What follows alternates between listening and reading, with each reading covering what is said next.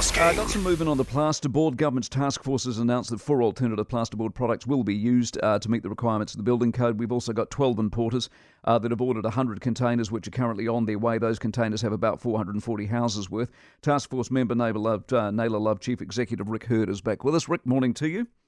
Moreno, Mike. These four alternative plasterboard products, I mean, do we really need a task force to do this? Why do, why do we get ourselves so wrapped up in, in legislation and rules and regulation and red tape in the first place? We could have solved the problem overnight with a click of a finger, couldn't we?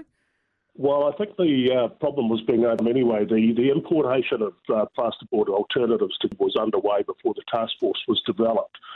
Uh, but what the task force has done is it's allowed the uh, industry to give feedback to the government about what where the issues are, and hopefully we will see some long-term action uh, or long-term steps at least that will overcome some of the issues we've had with the uh, uh, stranglehold that Gib's had on the market.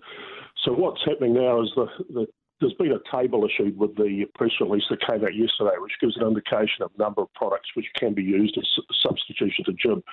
And with M B I E and the information they're making available to the market, um, suppliers, um, distributors, builders, regulatory authorities and designers now can have some confidence about what uh, where Good. They can find information and what they can use. Good, so future. Between that and the fact that Fletchers have said all along when their, their new production facility comes online and they were going to get the problem solved anyway, we're done, aren't we? It's over.